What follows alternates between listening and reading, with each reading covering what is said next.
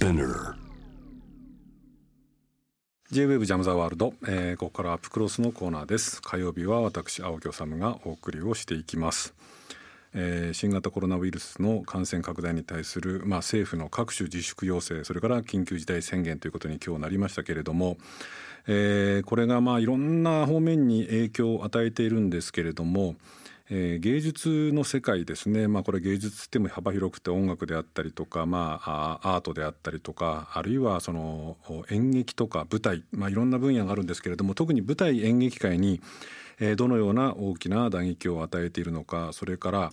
まあこれ自粛がもたらす日本の文化活動文化芸術活動ですねへの影響それからまあ各国世界見渡すとそういう視点での支援というかですねアーティストに対する支援っていうこともえー、乗り出しているかなり乗り出している国も先進国中心に多いんですけれどもこの国日本はどうなのかというあたり、えー、今日はこの方を電話に、えー、電話でつないでお話を伺います、えー、国や地方自治体の文化政策にも関わってこられましたし、えー、劇団青年団を主催、えー、されています、えー、劇作家の平田織座さんです。平田さんこんばんは。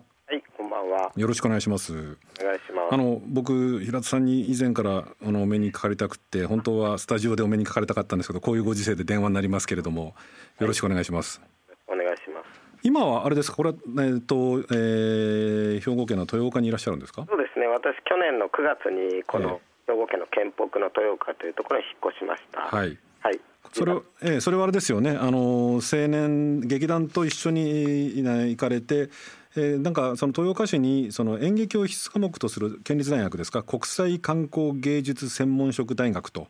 いうのの開校をこれ準備されていると。こういうことなんですね。はい、申請中で、まあ、日本で初めて公立の大学で演劇やダンスが本格的に学べる大学を作ろうとしています。どうなんですか、ええ、あの平田さんあの東京生まれだというふうに僕その記憶してるんですが、はいその兵庫県豊岡市っていうのは、まあ、兵庫県ですけれどもかなりこう田舎というかですね僕も長野出身で田舎者なんですけれどもかなりこうのどかなところだと思うんですけれども、はい、暮らし心地というのは。いやもう最高ですよ。最高ですか？まだあの田島では一応感染者も出ておりませんし、えー、あのまあ本当にあの家から川も山も眺められて空気もいいしですね。あの安心はできないんですけれども、まあ必要こう皆さんのどかに暮らしてらっしゃいますね。僕温泉大好きなんですけれども近くに温泉もありますよね。はい城崎温泉非常に素晴らしい温泉そうですよね。なんか羨ましいなっていうまあなんか本当東京の殺伐とした雰囲気からすると羨ましいんですがまあその羨ましいとばっかりも言っていられない状況新型コロナウイルスの感染拡大に伴ってまあえー、いろんなところに自粛要請。今日はあの緊急事態宣言ということでさらにそれがまあこう厳しくというかきつくなっていくと思うんですけれどもこの演劇界ですね平田さんがずっと関わられてこられた。今どういう状況で、まあ、どのような影響っていうのはもうなんとなく想像つくんですけどもどんな状況ですか？業界も大変だと思うんですが、えー、まあ、自分のことだからいうのも気が引けるんですが最も打撃を受けたと言っても過言ではないと思います。うんあのー、これまあねいろんな飲食店もそうなんでしょうけれど僕もその演劇舞台関係者の友人知人たくさんいるんですけれどもそのそれぞれやっぱりなかなかこう収入に結びつかない面もあったりする中本当にねあのこうなんていうのかなこうアルバイトしながらとかっていう人もたくさんいると思うんですけれども。あのもともと脆弱なところにこれがあの直撃を食らったと。えー、であのいろんなあの まあ、あの要するに演劇の世界あのよくわからないとですね例えば延期すればいいじゃないかとおっしゃるんですけど、あの東京の人気の劇場って2年先ぐらいまで空いてないんですね、はいはい、空いてたとしてもそこにキャスあのキャストの全員の都合がつくなんてことはもう惑星直列みたいな奇跡が起こらないとできないので、はい、まあ、そういうこととかそれから今のチケットの売り上げって全部あの後から入ってくるんですよ。皆さんあのインターネットを使って購入されるので。えーそれと例えば小さな劇団の公演でも300万円とか500万円の予算で、うん、最後にチケット代を回収して、まあ、それまで待っていただいたところスタッフさんとかのギャラを支払うっていうビジネスモデルなんですが、はい、これが入ってこなくなってしまうので、うん、小さな劇団さんは、まあ、例えば30歳前後ぐらいでいきなり300万とか500万の負債を個人で負うことになりますね。なので多分辞めてしまわれる方も多いと思いますし、辞めないまでも2、3年公演が打てなくなると、それから当然、ギャラの未払いっていうのはもうたくさん出てきますし、一番直近できついのは照明さん、音響さん、技術系のフリーランスの方ですね。えーこれはあれですか？その、まあ、あの僕は多少その状況なんかこう分かるんですけれどもあの分からない方もたくさんいらっしゃると思うんですがそのこうコロナ新型コロナ問題が起きた後にこう次々にこうイベントが中止になったりとか、延期まあ延期は少ないですけど中断になったりとかするわけですね。はいそういう場合っていうのは例えばそのそのスタッフさんの対するそのギャラであるとかもそうなんですけれども、はい、その舞台を借りておいたお金であったりと借りるお金であったりとか、はい、あるいはそのための準備にかかったお金とかっていうのは、これ全部そのチャラになっちゃうというか、まあ、負債ただ単なる負債になっちゃうんですか？そうですね。基本的にあの保険の適用もないですし、うん。あとはもうあの劇場費の支払いなんかはちょっとチキンレースになってまして、えー、あの民間の劇場ですとあのもうキャンセルしたら全額取ると。50%とかじゃなくて全額取る、これ取らないと劇場側が丸赤字になっちゃうわけですよ。えー、でだからあの主催団体はぎりぎりまでやりたいというと、うん、で、えー、劇場側には保健所からプレッシャーがかかると、うん、劇場側が休館と言ってくれると、劇場費はただになるんですよ。これ民間のなんか保険みたいなもの？例えばなんかこうそういうそのなんかこうキャンセルになった時には、なんか保険金出ますよみたいなそういうシステムっていうのもないんですか？工業保険ですね。工業保険の適用にならないんです、うん、今回のものが。あならないんですか？はい。あこれ工業工業保険っての僕初めて聞いたんですけどどどういう時になるんですか？あのなんか事故とか多分今台風とか災害もなるんですけど、えー、感染症は特に今回自粛なんで全くならないです。あなるほど、まあ、保険会社からすれば、うん、それでなんていうかな、まあ、極端に言うとあのチケット代売れてないから中止にしちゃえみたいなことにされたら困るわけで、えー、あの自粛っていうのは一番保険の対象になれなりにくいでしょうね。そもそも。かということはつまりこうその、まあ、本来であればよくその他のその方々でもその自粛っていうか、まあ、自粛を要請するんだったら保証とセットにしろっていう話もありますけれども、はい、要するに自粛だからもうその保険も下りなければもう全部その当事者劇団員あるいはその劇団関係者で背負わなくちゃいけなくなっちゃうってことになるわけですね。はい。はい、えー、そのまあ、あの自粛率がですね、えー、90%とか95%、まあ、演劇界はほぼ完璧に自粛をしておりますので、はい、えー、もう負の連鎖が続いてますね。これでもさまざままだやってるのかもしれません知れませんけれどもあの安倍総理あるいは政権政府がそのまあえー、こう保証するんだとかですねあるいはそのこう収入が激減した人にはそのなんかこう30万円を上限にこう寄付をするんだとかですね、はい、あるいは融資をするんだと言っていてその例えばこう劇団なんかも中小企業というふうにこう捉えればこう融資なんかも受けられるんじゃないかというようなことも考える方もいらっしゃると思うんですけども、はい、そのあたりはフリーランスの方の保証はまあ、すぐにでもやってもらいたいし、うん、まあ、やれる方もいると思うんですが、はい、額が少ないかなと、うん、えー、フリーランスの方ってあの収入が安定してないので、うん、1日大体2万円から3万円稼がれるんですよ、はい、照明さんとか音響さんは。うん。ちょっとまああの多い多い月は5、60万、ボーナスありませんからね、当然、家族養うならそのぐらいもらわないといけない、うん、私の知り合いの照明家で3月は忙しか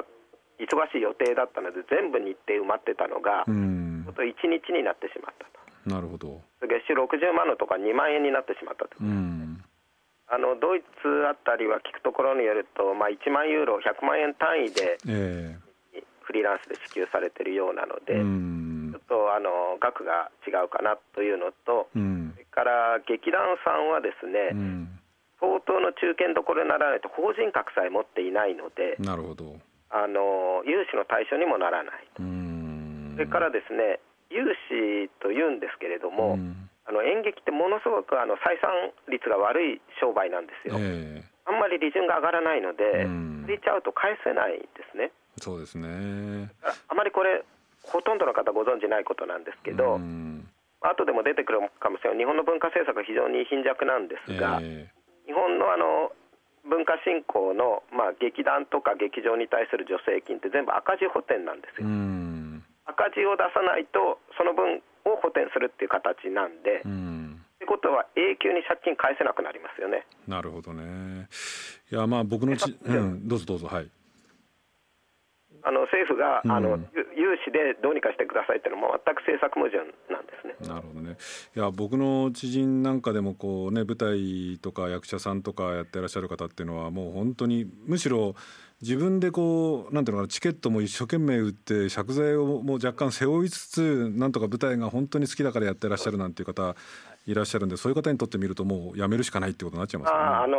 だからじゃあ好きでやってるんだろうっていう よく言われるんですけれども、うんうん、今回のことは、ただ単にお金のことだけではなくて、はい、例えばこの2月3月4月にやるはずだった作品の中に、うん、歴史に残るような名作があったかもしれないんですよ。はい、あるいは若手の人にとっては今回初めて紀ノ国屋ホール進出とか、劇場進出みたいなステップアップの機会だった人もいるわけですよ。なるほどそれが中止になってもしかしたらその人辞めちゃうかもしれない。それは演劇界の損失だけではなくて社会全体の損失になるわけですね。だってもしかしたらその中に明日の野田秀樹さんや明日の三谷幸喜さんがいらっしゃったかもしれない。だから社会全体の損失だってことをちょっと気がついていただくといいかなと思うんですけどね。そのお話ぜひあの伺いたいんですけどその前にですねもう一つその論点というかですね平田さんに伺いたかったのがですね、はい、3月、まあ、先月ですね2829の2日間ですね、はい、あの今いらっしゃるその兵庫県豊岡市の新劇場で、はい。はいかなりまああのちゃんとしたその感染予防措置を取った上で、そのお披露目公演を実施したらかなりこれ批判を浴びたと。そうですね、うん、あの来ていただいた方はこんなにやるのかというぐらいにもう客席と客席がものすごく遠くて、うん、えー、定員をまあ半分ぐらいにしてでも窓もほとんど開けっぱなしで、はい。えー、というであの入ってきた方には全部住所氏名書いていただいてとかもうもちろんあの除染というかですね、うん、そういうのも全部やって。はい。えっと、僕、そのすぐ後に東京で仕事だったんで東京に移動したんですけど、はい、ここ豊岡で演劇を上演するのよりあの東京で電車に乗る方が圧倒的にリスクが高いともう肌感覚で思いましたね。これが一色単にされてしまった。と、まあ、あのそもそも一番最初にあの小池東京都知事が500人以上を自粛してくださいとおっしゃって、これはまあ非常に明確な基準で海外でも500人って最初言ってたんですよ、はい、おそらく専門家の知見がそこにあって。だからその2日後ぐらいに安倍さんが、えー、大規模なイベントを自粛してくださいって、これでもう現場は大混乱に落ちて大規模ってどこまでなんだと。なるほど。私たちの業界でいうと500人から1000人なんですよね。まあ一般の方もしかしたら100人でも大規模かもしれないそれからもう一つはジャンルですよね。今回ライブハウスが一番最初感染源になりましたので、えーところがあの、まあ、一部民放ではライブバーときちんと伝えていただいたところもあるんですが、対面型で食事をしながら音楽を聴いたりするようなとことか、はい、あるいはあの対バンといっていくつものバンドが出て自分のひいきのバンドが出てくると前に移ったりとかもう客席もオールスタンディングの自由なところとか、まあ、そういうところとですね例えば同じ音楽でもクラシックでみんなが前を向いて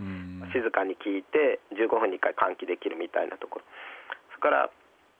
あの一般にこれ知られてないことなんですけど、劇場音楽ホールっていうのは日本のあの劇場はですね世界基準から見ても非常に換気の基準が厳しいんですね。はははあのライブハウスはおそらくほとんど飲食店で許可をお取りになってるんですけどこれ違う業種なので、うん、なるほど。ここも一色単にされてしまう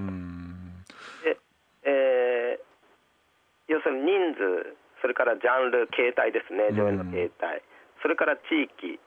こういったものが全部あのもうないことにされて、で、えー、相当ケアをしてやってるところもなんでやってるんだと。いうふうに叩かれたのは非常にあの精神的にですね危険な状況だと思いました。あのー、まあ、とはいえ今回ですねその緊急事態宣言っていうのが出されてですね、はい、まあ、さらにこうそういう、まあ、そもそも外出するっていうこと自体をかなりこう、まあ、自粛をせよということになりますんで、はい、そのまあ、これその平田さんご自身ですねあのブログでですねあの書かれていて僕もこれ読んでその通りだと思ったんですけれども、まあ、今回そのこう健康を優先せざるを得ない状況が起きて、まあ、他の権利を抑制するということ自体この判断自体は緊急措置として間違っていないと思うというふうに書かれてらっしゃって。問題はあその後ですよね。あるいはそのポストコロナの時にこの文化っていうものが、はい、あるいは芸術アートっていうものがどうやってこうなんていうのかな息をつないでおいてその後に元に戻せるような状況にするのか。か考えてみたらこれねまあアニメなんかが特にそうですけれども日本の場合はなんかこうコンテンツっていうのは日本のこう主要なその輸出産業なんだって言ってたわけなんですけど本来はここら辺守んなくちゃいけないわけですよね。本来はですね、あのまあ、私の東京の劇場の方はもう完全に閉めてますので、当然そのあの要請には従うんです、私たち別にあの意地でもやるとかそういうつもりは全くないんですね、健康は守らなきゃいけない、客商売ですから、お客様の健康が第一ですね、はい、ただ、その時に健康で文化的な最低限度の生活、あるいは教育権も入れたその、まあ、生存権的基本権の他の部分が明らかにまあ抑制されている、この抑制しょうがないとしても、これどうにかしなきゃいけない。でまあ最低限の度の生活に当たる経済のところは今、いろいろ給付金とか、い。ろいろ言ってるわけですけれども、うん、えー、それから教育の問題が僕は実は、まあ、教育者でもあるので、はい、僕だと思ってるんですが、今、実際にはですねこの3月、4月の一番大事な時期に休校してしまうということは、うん、子どもたちの成長にとって相当マイナスなわけですよね。はいだから本当はここにですね、まあ、数兆円の予算をつぎ込んででも回復をしなきゃいけないはずなんですけど、うん、なかなかそういう声が出てこないというのは本当にあのちょっと危ないなと思ってますね。えーと、リスナーの方から平津さん、織田さんに伺いたいということのメールを何つもいただいてるんですけれども、ちょっと紹介しますね。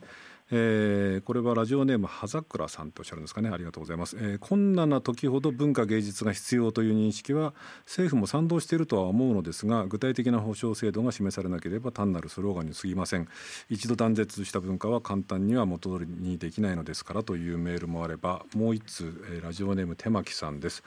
えーこれ、えー、そういう方々、まあ、劇団とかですね芸術関係者に支援が必要なことはよくわかりますが、えー、織田さんに伺いたいのは具体的にどれくらいの金額をどう支援すれば妥当なのか正直わかりません、えー、織田さんご意見を伺いたいですという、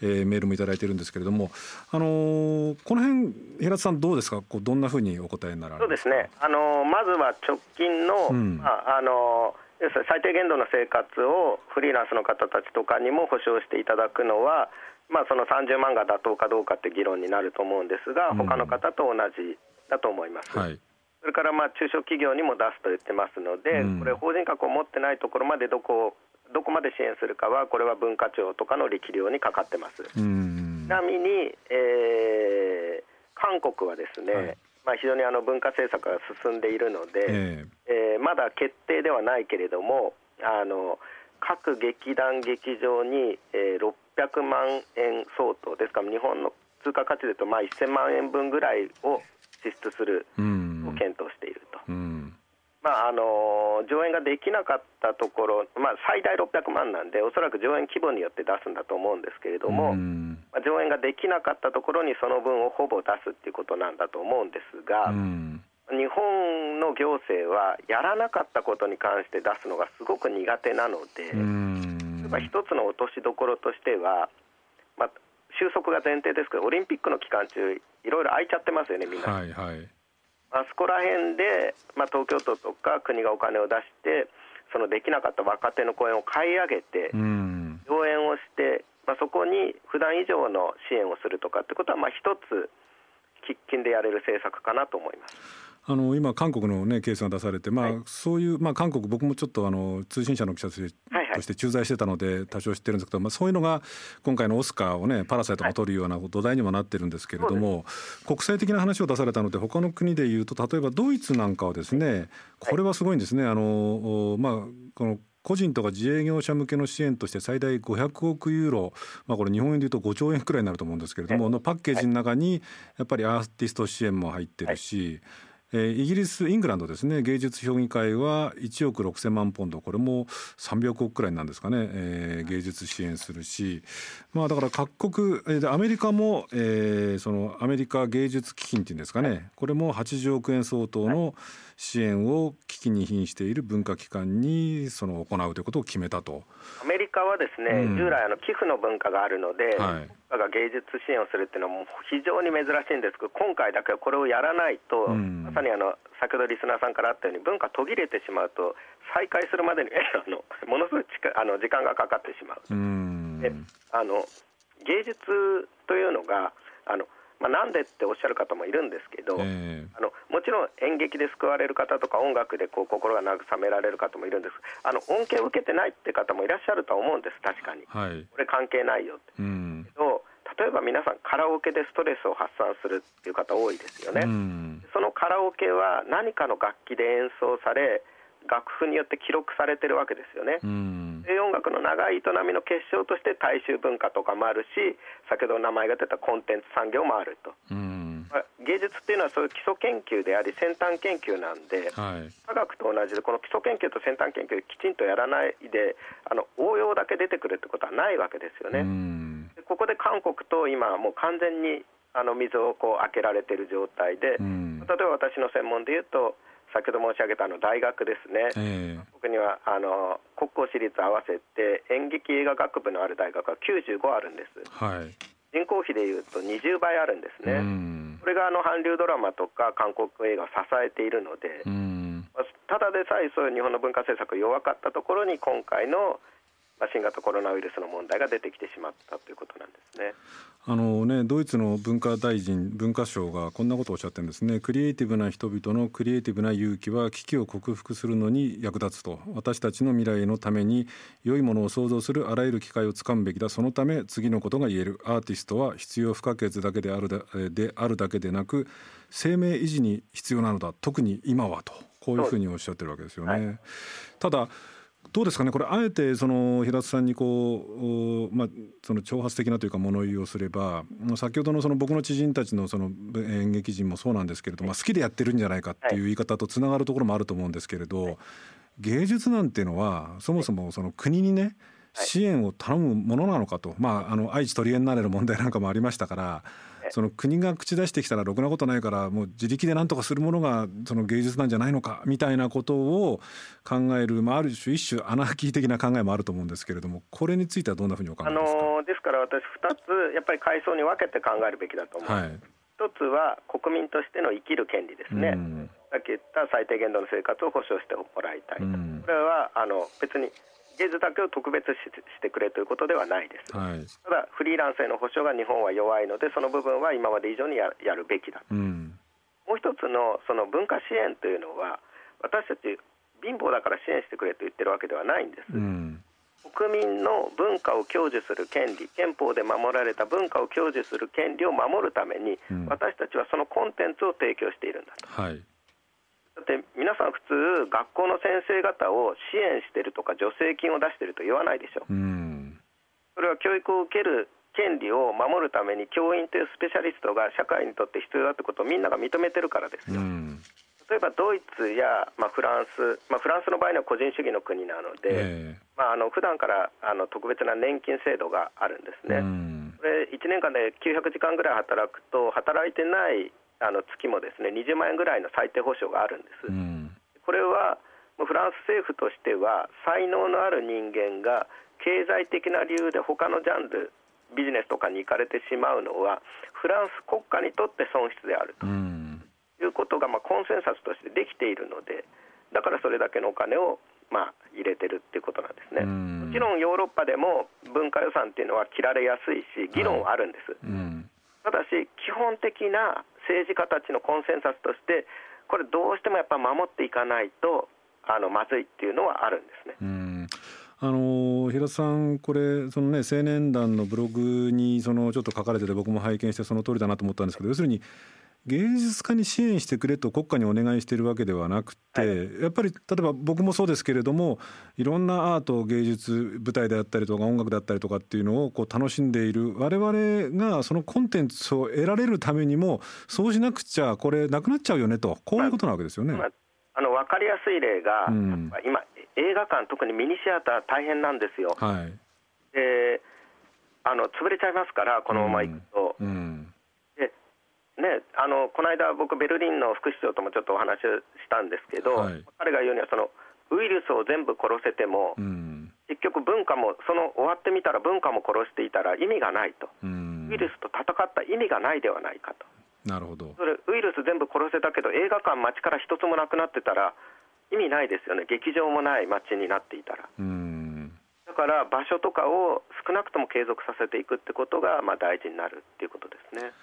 これそのおそらくこの今日緊急事態宣言っていうのが出されてで、まあ、その妥当性とかそのエビデンスとかっていう問題はまああるにせよ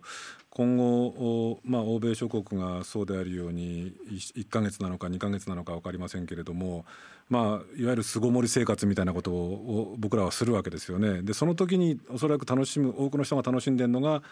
まあ、その優れた文学であったりとか優れた映画であったりとかなわけですよね。これが要するにそのこの間にそのなんとか必死で支えておかないとそれ自体楽しめなくなるってことですよね。そうなんです。それからあの10年後20年後にボディーブローのように効いてきます。活動をやめてしまうと。育つはずだった才能が育たなくなってしまいます。最後にもう一つですね。その僕も先ほどちょっと韓国にいたっていう話をしたのでで韓国の状況っていうのも興味あるんですけれどもやっぱりその韓国もそうだけれどもその国際的に見て日本っていうのはその芸術っていうものをこう別に国家が支援しろっていう意味でもなくだけではなくて社会がこうなんていうのかな財産として育てようとかこう支援していこうとか支えようっていうシステムとか風潮とかっていうコンセンサスっていうのはやっぱり薄いですか？ご承知のように、日本は世界に冠たる文化大国だと僕も思っています、素晴らしい芸術をたくさん持っています、うん、えー、伝統芸能もアニメも、映画も、うん、ただ、日本と日本人、日本民族は自分の文化や自分の言葉を奪われた経験がない、とても幸せな民族なので、はい、それがあることが当たり前で、当たり前だからずっと民間セクターに任せてきたんですね。1億2000万人の豊かな市場がありますから、その中で民間セクターに任せてても、ある程度、ある程度やってこられたと、しかしその間に、えー、国際競争力を失ってしまったと。せっかくのいい素材を持っていても、それをどうアピールしていくかとか、どうやって国際マーケットに乗せていくかが非常に弱いので、そういったその文国家としての文化戦略、まあ、ソフトパワーの使い方が、まあ、弱かったところに今回のコロナウイルスの問題が来たということですね。でこのコロナウイルスの対応もちろんその健康面感染あの感染することによる健康だったりとかっていう面もそうだし経済面もそうだけれども文化面に対するそのこう支えるっていう作業で失敗をすると息の根が止まってしかねない。そうですね。問題なのは、うん、僕はよく言うんですがあの命はみんな大事ですよね。うんも命の次に大事なものは人それぞれ違って、うん、まあ、お子さんのいるご家庭はお子さん一番大事だろうし、うん、でも、ね、あの音楽がなきゃ生きていけないっていう人もいれば演劇で救われた経験がある人もいればやっぱりスポーツが生きがいだっていう人もいますよね。うん、そういう他人が何を大事にしてるかってことにもっと寛容になるべきだと思うんですよ。うんそんなもんいらないとかっていうふうに言うんじゃなくてああなたはそれを大事にしてるんですね私はこれを大事にしてるってこういう時だからこそ他者理解とか他者への寛容さが必要ででこの他者理解っていうのは芸術によって生まれるんですが、ここがだから鶏が先か卵が先かになっちゃうんですけどね。そうですねネットでなんかこうあの厳しい言葉を発してる人にほど芸術を届けたいんですけどそこに届かないっていうジレンマがあります。わかりました。そろそろお時間です。あの平田織田さんありがとうございました。あの、はい、今度はあのまあまああのコロナのこの感染の状況が終わったらぜひあのスタジオで直接お話を伺わせてください。はい、ありがとうございました。ありがとうございます。えー、平田織田さんでした。以上アップクロスでした。えー、ジャム・ザ・ワールド火曜日ニューススーパーバイザーの青木治です、えー、今日は平田織座さんをと電話をつないでですね、えー、アップクロスをお届けしました皆さんはどんな風にお聞きになったでしょうか僕はちょっと今日考えたのはですねあのー、新型コロナウイルスの感染が止まらない拡大しているっていう状況の中でやっぱりこう自分の健康あるいは家族の健康だったりとか命ってことを考えることが僕も多いんです皆さんもそうだと思うんですがでも生きてるっていうのはなんかちょっと大げさに言うと一体どういうことなのかなってもう思うんですね。まあ、簡単に言えば息をすること、えー、食べること寝ること仕事すること、えー、子供を育てることもちろんまあいろんな障害だったりとか病気を抱えながらもまあこう健康でいることということなんだろうなと思いつつ果たしてそれでだけですかというふうに思わされました。今日特に平田さんのお話を伺ってですね。あのこれついつい言いたくなっちゃうんですけれども例えば僕にしてみると友達と酒を飲んだりとかですね歌を歌ったりとか楽しむっていうことがなければ果たして食べて生きてる息をしてるだけで生きてる価値があるのかって言えば僕は生き生きてる価値がないと思いますね。そういう意味で言うと例えば有名な落語家さんが今日あ問題になってましたけれどもその支援についてその夜の風俗業のなんていうのは必要のない仕事だと言ったりとかですね。これツイッターで書いたんですか？それからある漫才師の方がテレビの番組でですね、えー、ホステスの生活支援に税金を使ってほしくないというようなことを言ったりとかですね、まあ、こんなこと言い出したら本当に落語家の人も必要ですかとかですねそのいう話にもなってきかねないですよね。やっぱり今日お話を伺いながら思ったのはやっぱりその僕らはもちろん健康で生きてることも尊いしそのためにこういろんなものを守らなくちゃいけないんですけれどもやはり同時に文学であったりとか映画であったりとか音楽であったりとか演劇であったりとか、まあ、広く芸術一般っていうものがなければやっぱり生きていけないしひょっとすると生きる価値がないのかもしれないなとそれは思うんですね。あの平田さんの言葉ともう一つちょっと紹介して最後に終わりたいと思います。平田さんあの実は、えー、ご自身の青年団の今日番組の中でもちょっと紹介しましたけれども、えー、ブログなんでしょうかね、えー、主催者からの定期便というところでこんなこと書かれてます。私たちは芸術家に支援してくれと国家にお願いしているわけではない、えー、支援されるべきは文化を享受する権利を奪われた国民特に子どもたちだ。この点においては私たちはそのためのコンテンツを提供し正当な対価を得るに過ぎない。それからもう一つですね。これドイツのこれも番組の中でちょっと紹介しましたけれども、えー、グリュッターズ文化大臣が、えー、言ってる言葉です。私たちの民主主義社会は少し前までは想像も及ばなかったこの歴史的な状況の中独特で多様な文化的及びメディア媒体を必要としている。クリエイティブな人々のクリエイティブな勇気は危機を克服するのに役立つのだ、えー、以上です。じゃあまた来週。